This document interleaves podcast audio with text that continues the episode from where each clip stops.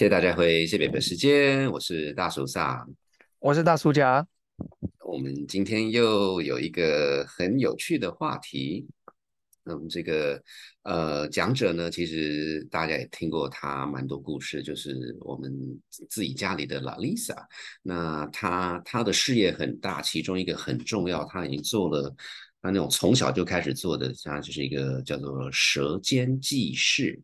Gourmet Report，那呃，因为他每每每次要吃饭的时候，都会问他说要去哪里吃，所以所以借这个机会，那个请他请他跟我们分享一下他从他这个做了这么久，对于这个饮食上的一些看法。因为然后他其实哎前几天嘛，他有一个在台湾屏东那边叫做阿卡妹的餐厅，就是很厉害这样。真真的很厉害，真的很厉害。然后我我们那时候那个发想也是说，请 Lisa 跟我们聊聊吃这件事情。那最主要是因为大家也每天在吃，那吃好吃吃不好那是另外一回事。但是说大家原则上都是希望能够学习，能够呃能够享用美食。然后所以这个这个对我们来讲，这个入门的门槛不是太高，但是还是我们要请呃 Lisa 作为一个吃货。F o 来教我们如何这个 把门槛稍微被打，这个这个不是一个正正是一个很正面的，不是吗？啊好，那个如果不正面的话就收回。你继续挖，你继续挖。啊不挖了不挖了不挖了，就立刻把那个立刻把那个工具丢掉这样子。那重点是请请呃美女拉丽莎来介绍我们这个看看如何这个看门道这样子。好，那我们现在就进入节目。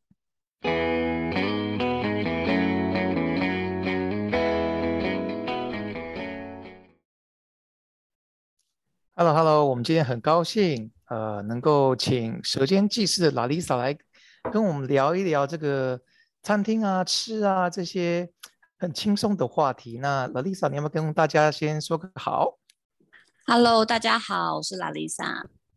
非常欢迎，非常欢迎。那我们接下来请大树上来首发第一个问题。这这有点尴尬，因为大叔讲说要讲很轻松，可是我第一个问题就是，哎，听说米其林在这个台湾南部要要也要也要出刊物了，这这件事情是真的还是假的？呃。应该是确定的，因为呃一开始的时候，米其林在台湾，它其实是先针对台北就是去做评分嘛，然后呃过了两年之后，就是开始有台中的评鉴。那今年的米其林的话，就是应该会延伸到台南跟高雄的部分。对，所以应该会开始对南部的一些餐厅，就是也出一些就是指引跟评鉴的部分。是是是，哎，所以米其林是九月嘛？他们一般没记错的话。哦，我我觉得他这两年因为疫情的关系，所以在时间上有一定的调整。本来啦，一开始进台湾的时候，他大概都是在五月，应该是五月五月中、五月底左右的时间公布。嗯，四五月的时候，然后因为疫情的关系，就是前两年变成呃，大概在七月的时间，七月八月这样子的时间。嗯，对，嗯嗯嗯，对，有稍微延后了。是是是，对那种对米米米其林的 review，其实但这是盛世啦，然后很多人就那边很两极化的，就是那边哀呀什么的。然后从个人角度，我对米米其林的看法比较是，某种程度我不太希望他去讲中南呃南部，因为那个餐厅本来就不太好订了，一宣布的话那就很麻烦，你知道吗？是的，我们都有私心的，对，我就很很怕真的很好的，然后被被他大肆渲染，然后我们就本来就很难定了，对，然后定不到，永远定不到。对，可是的确就是以前中南部的，就是 fine dining 的餐厅，就是比较被纳入米其林评鉴餐厅这样的类型就比较少，所以的确可能它被公布之后，定位的难度上面应该会再增加。对，不过不过最近就是中南部的餐厅也越来越开越多了啦，而且好像就是。有的投资者或是集团，因为有瞄准，就是米其林要来中南部去做品鉴，所以其实他们就是开始在这边也有开了一些新的餐厅跟据点。嗯嗯嗯嗯嗯，是是，不不，我们今天不是来讨论米其林的，那是说实话，那是他家的事情。那个 隔间记事，要不稍微介绍一下，你这个是是一个台湾版的米其林呢，还是你是是舌尖记事的的定位是什么？哦，好，就是没有没有那么严肃，就是不敢说是米其林。其实《舌尖记事》是在 FB 上面的，呃，我自己开始写的一个 fans page。那其实写的年头已经蛮长的，我这样回去数一数，搞不好都接近都接近快要十年了。但其实它它比较偏向就是我个人就是对于饮食。的一些记录，我喜欢用文字，然后把就是这个记忆去记录下来。所以我通常会就是去记录或是写下来的，都是比较偏向就是我很有记忆或是我非常喜欢的餐厅，比较个人化的一个记事啦。嗯嗯嗯嗯嗯嗯，对，然后。当初会开始写，其实蛮好笑的，就是因为我还蛮喜欢，就是吃饭，就是吃一些好吃的东西跟喝酒。然后当初就觉得，哎，就是为什么钱都消失不见了？然后而且它不是。它不是像一般我们去 shopping 啊，去买一些精品什么的，它是化成有形的东西，它是就是吃完喝完就不见了。所以，我我想说，我需要用一个记录把它记下来，看看我的钱到底都花到哪里去了。所以是一个一开始就很单纯是一个记账的概念吗？对，只是不去记数字而已，不然会有点可怕。是是是是是是是，就是就所谓的这个经验经济的概念，而不不是不。是是那个买买卖交易而已这样子呀，对啊。不过不过，因为说说实话，那个偶尔偶尔那个会看到拉伊莎提到他吃什么喝什么的，然后第一个哦哦对，今天讲一下那个舌尖记事，我们会把他的 link 呃放在我们的粉砖上，大家有兴趣的话，很欢迎去那边多多了解这个拉伊莎最近都觉得什么是有趣。那另外一个，其实我要讲的是，呃，也因为这样子那个。就常常会问来说，哎，那个我要去哪里啊？就有什么需求这样子？呃呃，有有什么建议？然后其实我我觉得就是跟跟来早讨论这件事情是还蛮有趣的吧。那所以所以因为就像你讲，你比较是一个很个人角度看这件事情，那你你一般是怎么给建议啊？嗯，其实我一般给建议，我一定会先问你的需求是什么。譬如说，就是你今天是，如果说像大叔想问我一个餐厅，我可能就会问他说：“那呃，你今天是想要去做什么？就是你去这个餐厅有没有什么目的性？然后这样子我才会比较好去帮你推荐一个餐厅。譬如说，你今天是要宴客啊、商务啊，或者是你是需要约会啊，或者是你单纯是想要吃好吃的美食。”那你对场所有没有什么要求呢？你对你的菜系有没有什么要求呢？就是 如果你来问我，我会为你个人克制化一个清单。嗯嗯嗯，对。那可可是可是我觉得，可能就是说，呃，老丽莎，你对食物当然是有很深入的思考过，可是其实蛮多人可能没有想过那么细，他会说啊，就就好吃啊，那那那那怎么办呢？好吃哦，那我可能会丢几个问题吧。那你几个人要吃？那你你想要花多少钱？然后你想要吃中餐还是西餐？对，就是很简单的问。就是其实如果如果大家就是真的是目的性越明确，当然就是越好去推荐。然后如果说目的性没有那么明确，只是想吃一些美食，那就是看大家的荷包可以接受的程度大概到哪里。然后口味上，因为呃，就是其实有时候你在就是记录啊，或者是你在推荐给别人餐厅，你很怕的就是面对到那个歧义，就是你们的认知上有些落差。比如说，可能你是要带阿公阿妈、爷爷奶奶去吃，然后他们只吃中餐，然后你今天可能推荐给他们是你最近吃到一家很好吃、很好吃的法国菜，然后这可能大家去吃了就会很崩溃，因为又坐不住，就是就是对，所以我觉得吃不饱。对，吃不，或者是吃到吃到都要睡着了，所以我觉得吃很久，没错。对，我觉得就是会，就是当然就是看别人不同啦。像大叔伞，我知道就是也很爱吃美食，大叔甲也是。那就是通常如果在跟这种就是美食的爱好者交流的时候，就会深入就是更深一点、更更深一点的层次。譬如说，搞不好还会被问到，就被问到说，那你推荐的这一家。意大利餐厅，厨师是哪里来的？是什么菜系？他们专长做什么菜？有这个菜吗？有那个菜吗？就是当然，就是面对不一样的需求的时候，就是这是一个非常有趣的讨论。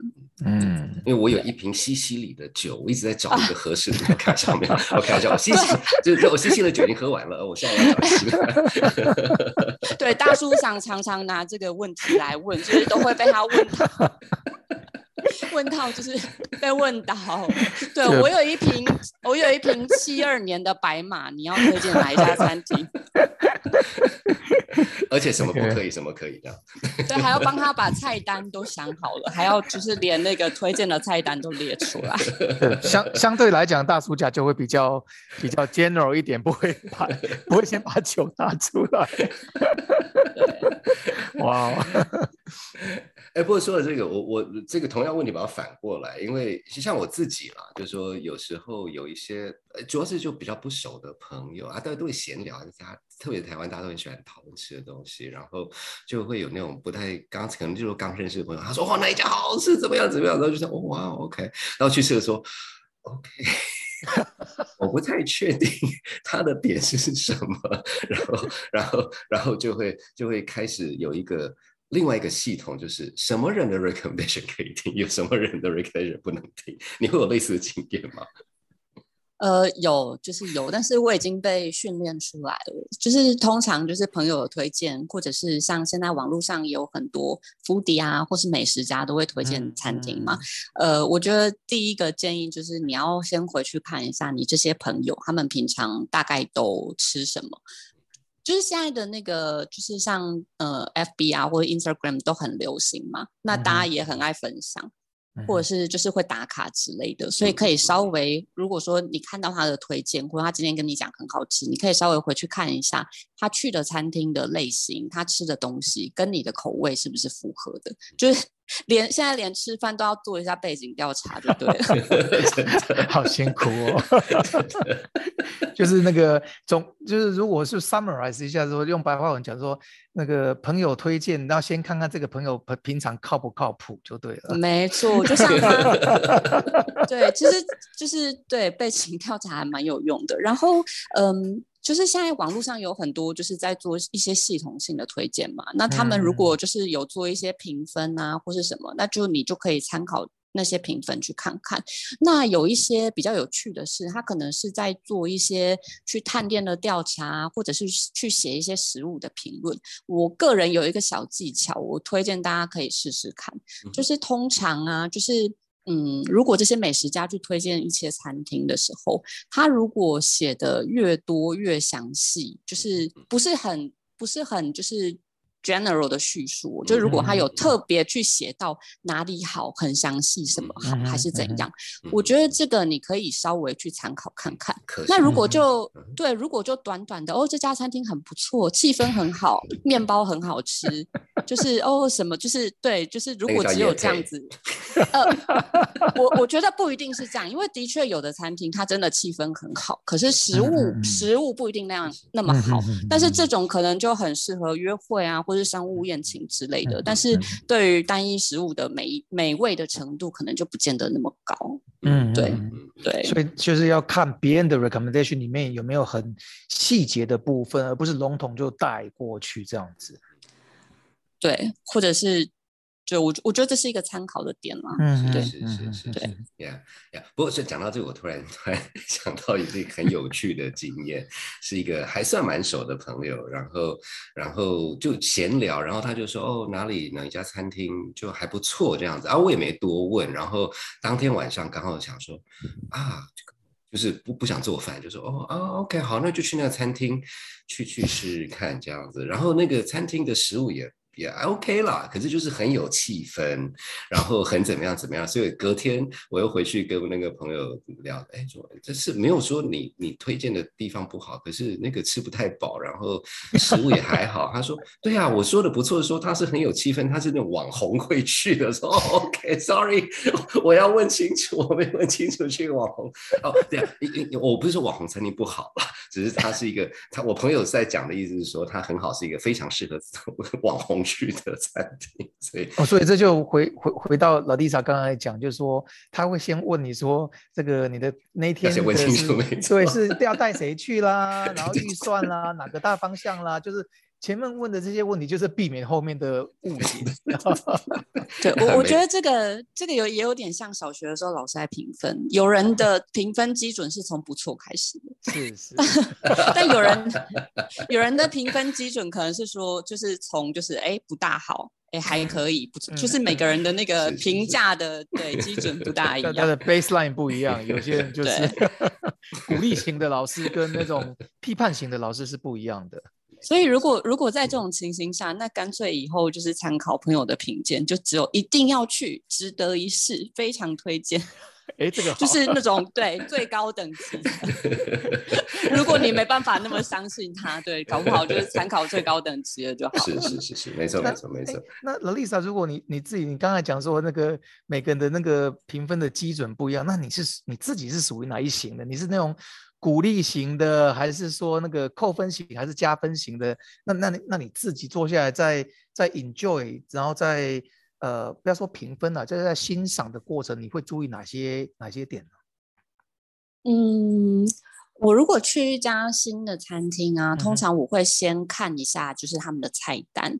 呃，当然现在很多餐厅他们是提供套餐式的服务，所以菜单可能就是没有没有。不见得可以特别去怎样看，但如果是有的餐厅，它可能是可以单点之类的，我就会去看一下，说，哎，像以这间餐厅的菜系来讲，它是不是很杂，或者是它比较专一等等的，我会先看一下它的菜单，去就是看评鉴一下这家餐厅是不是适合去。如果说餐厅的菜系等等横跨的太多，那我可能有时候内心会先打一个问号。那到了餐厅之后呢，就是通常去尝试。其实我会建议大家去用餐的时候，就是你要你你先把你的目的想清楚，然后去了之后呢，就比较呃。保持着一个比较开放的心态，就是不要去受限，去体验看看这间餐厅会给你怎样的感觉。因为现在很多就是主厨他们的就是那种套餐菜菜单都是比较创意式或者是比较经典化的。那去尝试看看说吃的东西，就是你是不是就是你的感受是怎样，或者是你是不是很喜欢？我觉得先不要以别人的评价。呃，带着这个评价的心态去进去，因为这样有时候会比较容易失望。嗯，对，嗯，对，你要开放一点去试看看，说这是不是你喜欢的东西，去尝试看看。对，是是是。那我觉得在这个时候呢，大叔上就要讲一些很不负责的话，呃，就纯粹是一个非常主观，从一个消费者的角度，呃，我觉得有两件事情，第一个是就说那种套餐等等，我现在当然好好好吃是最重要的，可是有时候会碰到一些状况，是它其实就像莱莎刚才讲的，就有一点杂，那它的。它某种程度就变成是，它就是很多很有名的食材，哦，很贵的食材。那那我倒不是说，这这某种程度不是钱的问题啦。可是就是说，有时候我就心里就会一个很大的那个问号，说，所以我不太确定你的你就是厨师，你的点是什么？就是只是说很澎湃嘛，还是怎么样？我觉得这是一个。那所以才会，我觉得有时候吃一些东西，其实。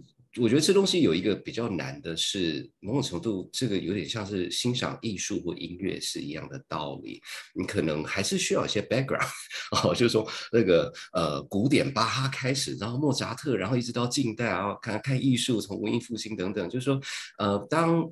当你至少有一些基本概念的时候，然后那厨师就因为这个其实是就是跟厨房的对话，然后这样才能够说哦哇，对，这个其实是一个很经典，可是你做了什么改？变等等这样子，那那当然不也不是说每次都要吃那么辛苦啦。可是就是说，当时为了吃而去的时候，那甚至有时候，嗯，这当然也是个人经验啊。一方面也是我我自己话是很多的人，特别是吃东西的时候。那当吃到一些有趣的时候，我也会跟侍者讲。这样吃饭店好难。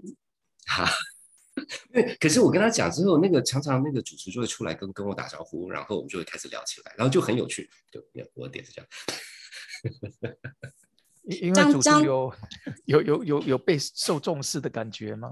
对，这样这样吃饭变好难哦。但其实刚刚大叔想讲的就是，我觉得就是也蛮有趣的，因为真的每个人对那个吃饭的要求就不大一样，但是你。其实真的可以，就是去一个餐厅之前，稍微先上网看一下它的菜单是不是你喜欢的，对，然后然后再去试看看。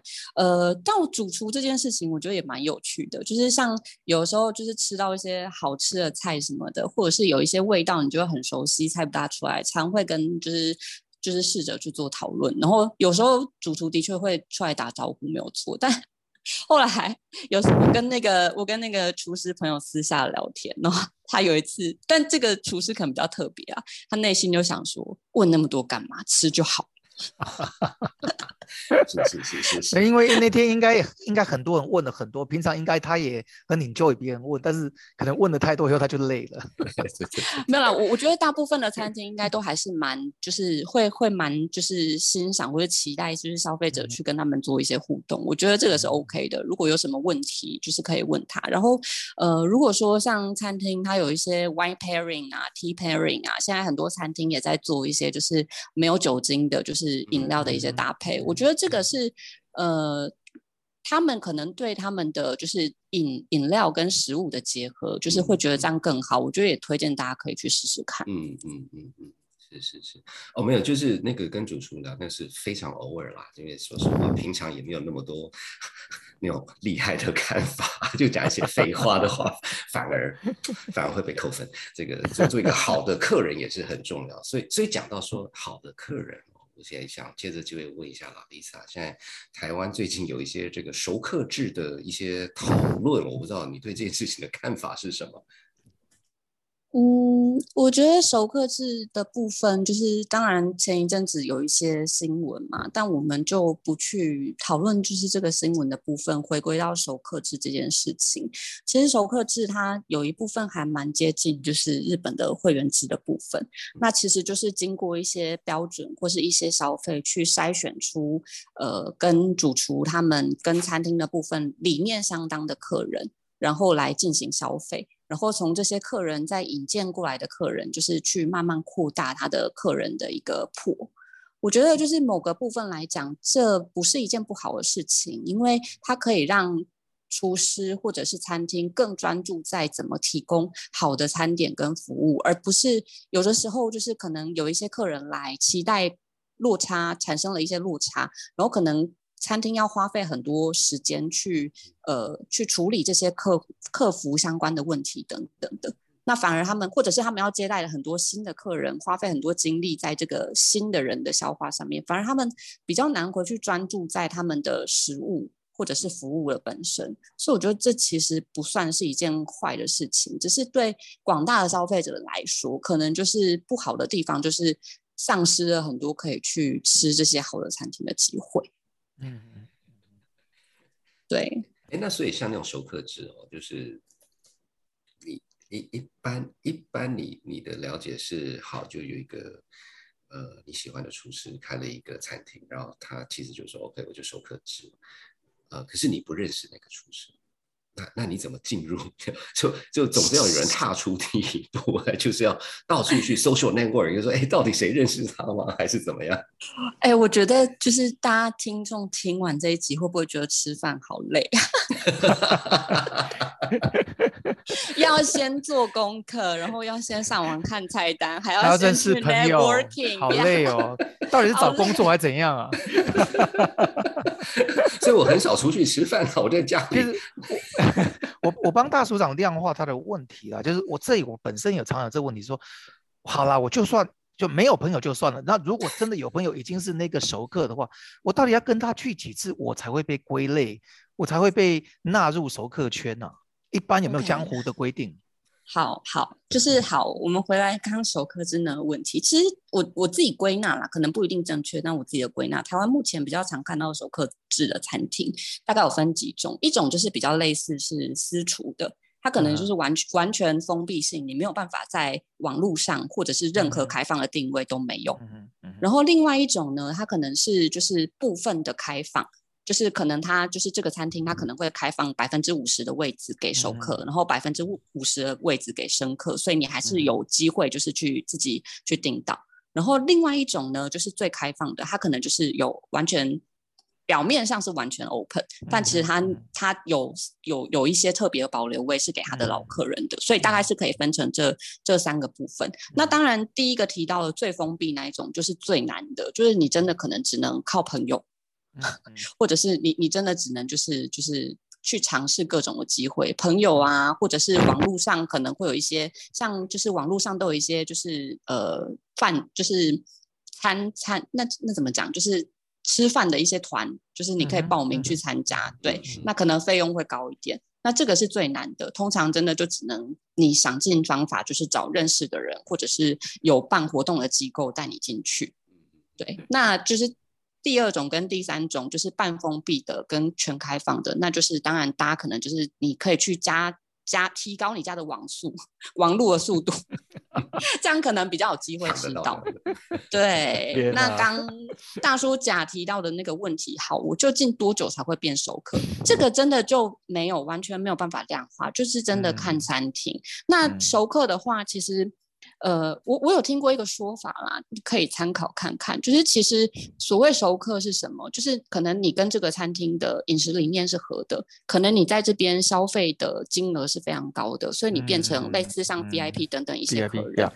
对，所以我曾经有朋友他给过的建议是。你点菜或点酒或是加价，你让这个餐厅在你去的这几次里面务必记住你。所以像大叔伞或者大叔甲这样子康长的人，如果酒单酒单上面有 DRC，就给他点下去。搞不好 DRC，开玩笑，搞不好下一次你你就可以你就可以进入那个名单，就令人印象深刻的举动就对了。对，但是要是正面的，要是当然当然当然当然。对对对对，所以 这真的很难量化嘛。对，而且可能餐厅他们有一些位置上的考量等等的，也不一定真的是说你你去几次他就可以把你排进去。所以，请成为让他会记住你的人，不不让呃呃不，sorry 反了，你请成为就是对你要让他记住。是，没有就我我我记得，呃，这他刚刚肯定都听过，就日本那个寿寿司之神啊，后来就是就是就是。呃，现在的说法好像是说，你一定要在日本请那个，如果你住在日本的这个 Imperial Hotel，请他们帮你订就订得到，或者什么什么黑卡哦才订得到啊。当然，就是那是一个 level 的问题。不过，这个讲到这个，我突然想到一个故事，是呃，这是很早以前，那时候莱萨可能还没出生，就是以前西班牙有一个餐厅叫做 El Bu El Bulli。非常非常有名，Andre 的。然后他那个是，他那个是每年，呃，一一般的很多是说，哦，就是说哪一天哪一日打电话进去，他没有，就是他就是，呃，你写信。然后他会哪一天哪一日全开始审这样子，然后那个是我没记错，好像排了不知道是五年还是十年，所以呢，我写过两两次啊都没有进去过了，不过就是印象深刻，就是进不去这样。请问是写？嗯，请问是写 email 还是写实体的信？哦，写 email，email 吧。对对对，写 email。而且我跟你讲哦，他是西班牙，对不对？然后我有个很熟的朋友，他是西班牙的 El País，就是他们最大报纸的专门呃评论美食的。我那个朋友，我就问他说有没有什么可以做的哦，就是该怎么写怎么样。他说没有，你就是写而已啦。他也没办法说 OK，好，没问题。所以那大首长那个是写西班牙文吗？还是写英文？那写英文啊，希望我现在很烂啊，到时候词不达意了。哎，其实应该试试看，我太太慢，他就收起来了。我我觉得熟客制这个真的好像是亚洲比较多，那个感觉上至少在美国上是比较，不过我觉得那个可能是有法律问题了，就是可能会有所谓歧视的这件事情，嗯，就是从法律上，你得在美国你要被告的话，你得举证说，其实我的熟客里面也是各种人都有，所以他并没有排除任何任何哪一类型的人，你知道吗？那那 互相这样读下去就很麻烦，所以美国真的。哦，有可能是我自己的那个 level 不够了。我我我也真的也美国真的也比较少听啊。哎呀，哎，不过说到这个，这个就是那是吃嘛，可是可是喝，在美国是有，美国有一支很有名的酒叫做 Screaming Eagle，那个就是会员制的，就全全世界就是 你你怎么大咖，你就是要能够去买买那个会员，所以 OK。所以呃，那我想我们今天时间大约到这边，那这个很希望大家能够上网页看那个舌尖记事，然后那个呃有什么问题，至少我都会去问他了。老丽莎就说：“哎，这这下好不好 是？这样子好。那那所以所以其实呃，可能最后一个问题，请老丽莎讲一下，就是说这个从一个一个一个一个这么有经验的人，就是怎么样去做一个好的这个这个客人？我觉得我觉得这是双双面的嘛。但我们希望找到好的餐厅，可是怎么样做一个好的客人？你觉得呢？好的客人哦，其实我觉得就是因为。除了除了定 DRC 以外吧，那个。我觉得就是保持着一个开放跟欣赏的心态去尝试一家餐厅，然后因为你有一个开放的心态，所以这件事情就是不会变成二元化的，就是不会是说你的体验好或不好，而是就是你可以稍微做一点功课，然后开放的心态去尝试，就是这家餐厅合不合你的胃口。然后我会建议就是你可以给这个餐厅。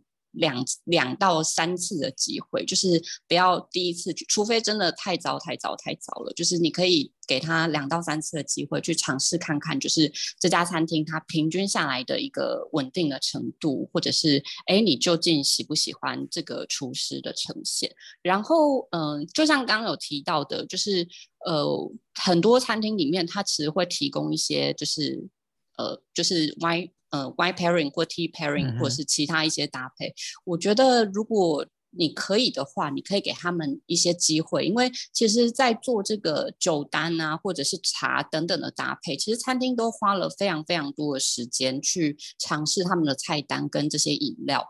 有时候你会发现，就是真的是你单单在吃这个菜，跟你就是配了这些茶酒啊之后，就是。融合出来的味道，就是真的会变得非常非常的有趣，所以我觉得这个是一个，就是一个就是可以去尝试看看的机会，而且也可以帮餐厅去增加一个酒水的业绩嘛。大概某个层面来讲，这也可以算一个好的客人的一个评价。然后可以去尊重，就是店家的一些一些规矩吧。就是其实通常现在台湾蛮多餐厅，他们把他们一些你需要遵守的事情都写的蛮清楚的，所以这也是一个互相尊重的部分。就呃，如果大家都写出来了，就不要去挑战对方嘛。对我觉得就是对，其实就好好的就是去享受就好了，也不要不要不要管我们前面讲的那些严肃的事情。就是有机会 有 有机会的话，就好好的去品尝就可以了。对。是是是，那个非非非常感谢劳丽莎，因为其实老丽莎真客气，她说大树上非常机车这样子，呃，那个那个不不不讲讲到这个这个倒倒也是提一下，因为我们之前跟那个一位点点心师傅讨论，那他他其实他也提到类似的点，就是因为特别是点心这种东西，它是有时效性，什么时候最好吃，所以一般他就会提醒大家说那个时候吃啊，所以就就就听话，这样。请按医生指示服用。对，说到这个，还有一个刚没有提到，就是这也不是好好客人的标准，但是有的时候菜上来啊，因为现在大家都会拍照，然后不要 不要就是可以就拍嘛，但不要真的拍到太久，尤其是如果有一些菜是呃，就是那个侍者他跟你。跟你提醒说这个要赶快吃，赶快赶快吃的话，真的就是要把把握住那个时间。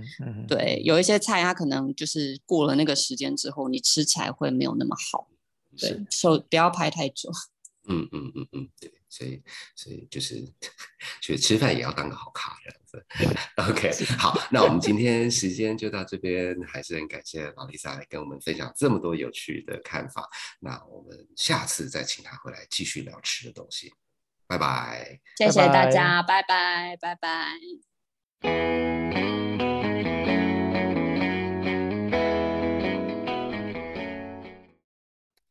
哇，真的很感谢拉丽莎跟我们分享这么多，还蛮深入的想法。那其实其实就像大叔讲讲到的，就是大家每天都在吃饭，所以所以某种程度这些东西好像。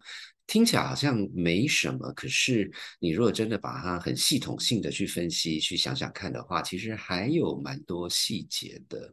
那我自己觉得最最有趣的一个点是说，呃，怎么去怎么去找到合适的建议？因为每个人的口感、每个人喜欢的东西其实也不太一样。那所以拉里萨提到说，呃，例如说那个网站上的一些要怎么去啊？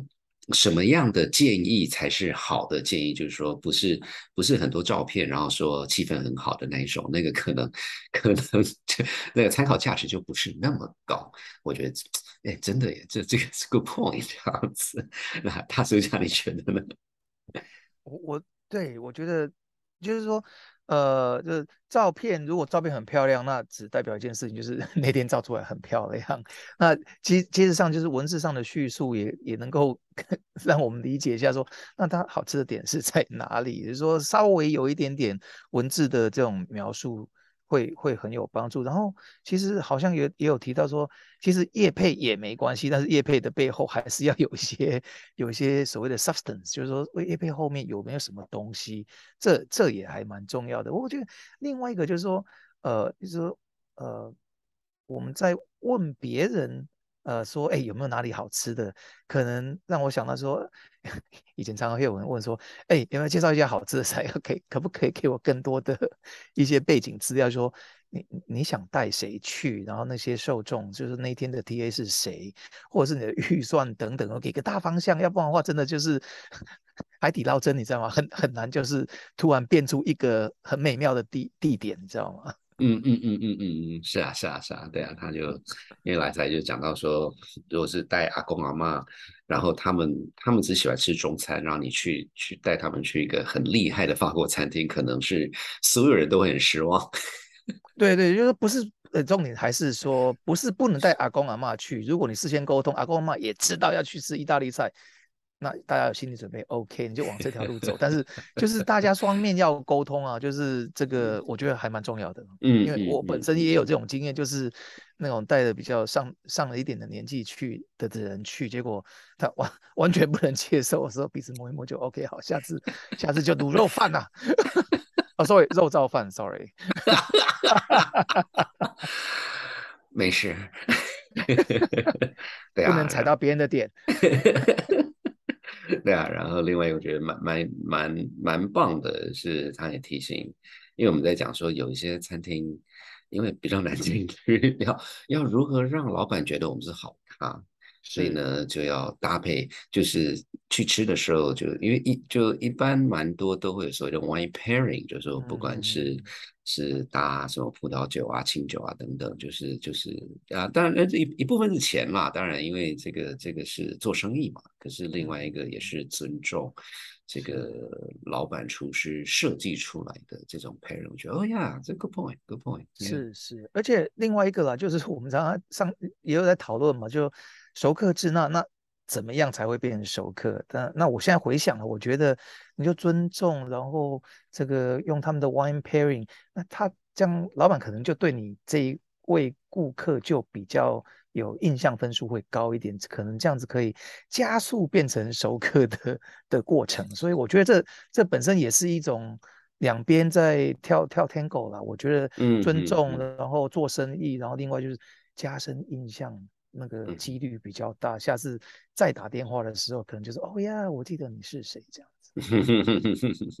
是是，我觉得那个那个那个是是呃，就说你你呃，钱当然是很就是就是其中一部分啦。不过我觉得在这一方面呢，那个至少大大赌场就觉得。比较吃亏，因为我相 信拉丽萨去吃的时候，大家都会记得他 啊。然后大叔去的时候就说啊，那个那个阿贝哦，大树上有时候比较挑，会自己带酒去，所以他就说不是不可以带酒去，就是先交成朋友变成熟客之后，你可以带 酒，才可以带酒。然后那就是 对对，才有不就是才你要先进去才有机会嘛。是是是是是是，了解了解，学学学到了学到了，谢谢谢谢谢这个王丽萨跟我们讲这个怎么做一个吃饭的好咖。这个这也其实这听起来是一门学问，嗯，好，那我们今天节目大概到这边，然后跟大家报告一下，我们下一集有没有回到这个跟大学大学这个呃同学们讨论，叫做“孰在想知道”。我们这次要讨论的是什么话题，你知道吗？就是现在疫情慢慢的这个开放了，那所以接下来这个如果是出国旅游的话，到底要去哪里？所以大家分享一下，然后其中有人说想去当屠夫，嗯，就是一个 很奇怪的想法。OK，好，那我们今天就到这边，谢谢，拜拜，拜拜，谢谢大家收听本集的谢伯伯时间。在本集节目结束前，要来好好感谢我们最棒的幕后团队，我是 Ariel。还有 Oliver、Hannah，还有 Lalisa，以及门面担当大叔嗓、大叔甲。如果你喜欢我们的节目，别忘了按下订阅和五颗星的评论哦。另外，也祝大家在疫情期间都能平安健康。那我们就下集见，拜拜。